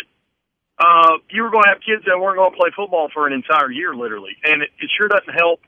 You know, having connections with these Power Five programs and Group of, Group of Five programs where you can't develop a kid. So Mississippi specifically requested um, NJCAA to, to be able to play this fall. So they're going to play six uh, region games, and then they're going to have a one game um, playoff at the end. So just two teams, champion of the South, champion of the North, will play each other. Uh, and that, you know, hopefully we will get to, to see that. But yeah, six six on the slate. And and Luke, if I remember correctly, the compromise was, yeah, you can play it, and everybody else is planning to play in the spring but nobody from Mississippi would be eligible for any postseason bowl games that happen in the spring, right? Yeah, and that's the way it is. And you know, when you look at East Mississippi opted out, but especially with Gulf Coast being the defending national champion, the trade-off is you can at least win a state championship. But let's be honest, none of these teams, particularly that send these players to the next level, they were going to have any rosters in the spring. That's I mean, right. Jones tonight, fifty-seven players, forty-three have never played before and that's because they sent so many to to the next level last year. And so, yeah, the trade off you you lose a few games, but you get a season in, and and you can uh, develop football players for sure. All right, flipping over from JUCO to Southern Miss, game with North Texas coming up this weekend. Uh, what has it been like in Hattiesburg in terms of preparation leading up to this game and trying to get the bad taste out of their uh, mouths from the start of the season? Yeah, you usually say home can't come soon enough, the road can't come soon enough. Southern Miss 0 and 3. You thought that those three first home games would really be able to help them, and they've given up 128 points. So, kind of the sentiment from the from the, the guys this week. There's been a good response you know, just the word that got thrown around by coaches and players was embarrassment. Uh, should never happen again. So there's been good response. Um, kind of a, a hit yesterday for the Golden Eagles. If if they needed another one, starting center Trace Clopton um, had to have his appendix removed, so he's out for the foreseeable future. Uh, they're probably going to have to bring Arvin Fletcher in either at guard or, or center, and Coker Wright will play the other position. So you lose your starting center. Um, you go on the road. If there is a there is a silver lining at all for this game. Eagles got to win this one. Um, you look at the Southern Miss defense and you say, wow, they have not lived up anywhere close to Nasty Bunch uh, standards. They're giving up 493 yards a game on defense. Just so happens that North Texas has given up about 150 yards more. Uh, North Texas has given up 640 yards a game. So uh, they got they got destroyed by SMU. Um, SMU put like 700 uh, yards on them. Played Houston Baptist the week before, which has a, a really good offense at that level. They put 580 up on them. So, you know, an opportunity for for Southern Miss. There, there's going to be no defense in this game if, if that's the case. Uh, Southern Miss will get a few defensive linemen back, and they're going to mix some more guys in there. They just got to do. They went back to fundamentals this week tackling because that that's been an Achilles heel. So, yeah, uh, the over under is 72 in this game. I'm taking the over all day long. In terms of game plan, does it feel like a week where they may just try to air it out? I think they're going to have to. I mean, your leading rusher has 82 yards, and you're you're mixing up your offensive line. Last year, Southern Miss beat um, North Texas 45-27. Jack Abraham threw for 421 yards, but Quez Watkins was in that game. He's gone. Um, D. Mike was in that game. He's gone. So Tim Jones kind of iffy for this one. Uh, Demarcus Jones has kind of become the the targeting the, the, the main target. He had like 11 targets last week. Brownlee's de- developing as a threat. So if they get Tim Jones back, I mean, yeah, I could see Jack Abraham throwing the ball 35, 40 times. He threw again for 400 yards last year. So yeah, I think they're going to attack North Texas pretty pretty well um, and try to open it up. The, the key with this this team is again, it's just the mental makeup. Do they believe that they can hold on to leads? They were up 14 last week. They were up 17 against La Tech, blew both of those leads. So um, expect to expect to maybe possibly see a, a mentally sharper team this week. They're going to have to have it. I know injury news is not always uh, readily available. Are they thinking progress with Tim Jones? Game time decision? What, what's that going to look like? Yeah, it's going to be a game time. It, it's going to be just how he feels.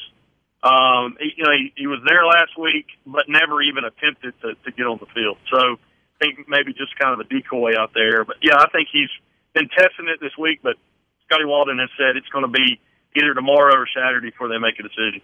And, and we've talked about this, but the reality is they are different offensively when Tim Jones is not only in the you know, when he's on the field. He can play inside. He can play out. He's a deep threat. He's a strong cross the middle threat.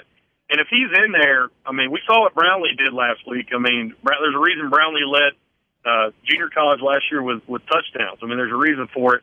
And I think it, it frees up Demarcus Jones, a guy nobody really talked about coming into this game.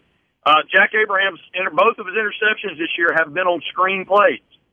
So you take those two out, Jack's uh, running, you know, pretty scot free this year, and he hasn't been bad. I think a lot of people want to complain about him. I mean, he's completing close to 65% of his passes, about 900 yards. He hasn't been bad. Uh, it's just that second half last week had zero protection to give him time. Yep. Um, Got to be good all across the board to try and get one in what could very well be a shootout this weekend. Luke, always enjoy our conversations. Enjoy a little JUCO football tonight as this season gets underway as well. I think we're going to crack the window because it's going to feel good outside tonight. So you guys have a great weekend. Talk to you next week. If you don't crack the window, you are doing it wrong. That's Luke Johnson joining us on the Farm Bureau phone line. Check out favorites.com and go with the home team, Mississippi Farm Bureau. A SuperTalk Mississippi media production.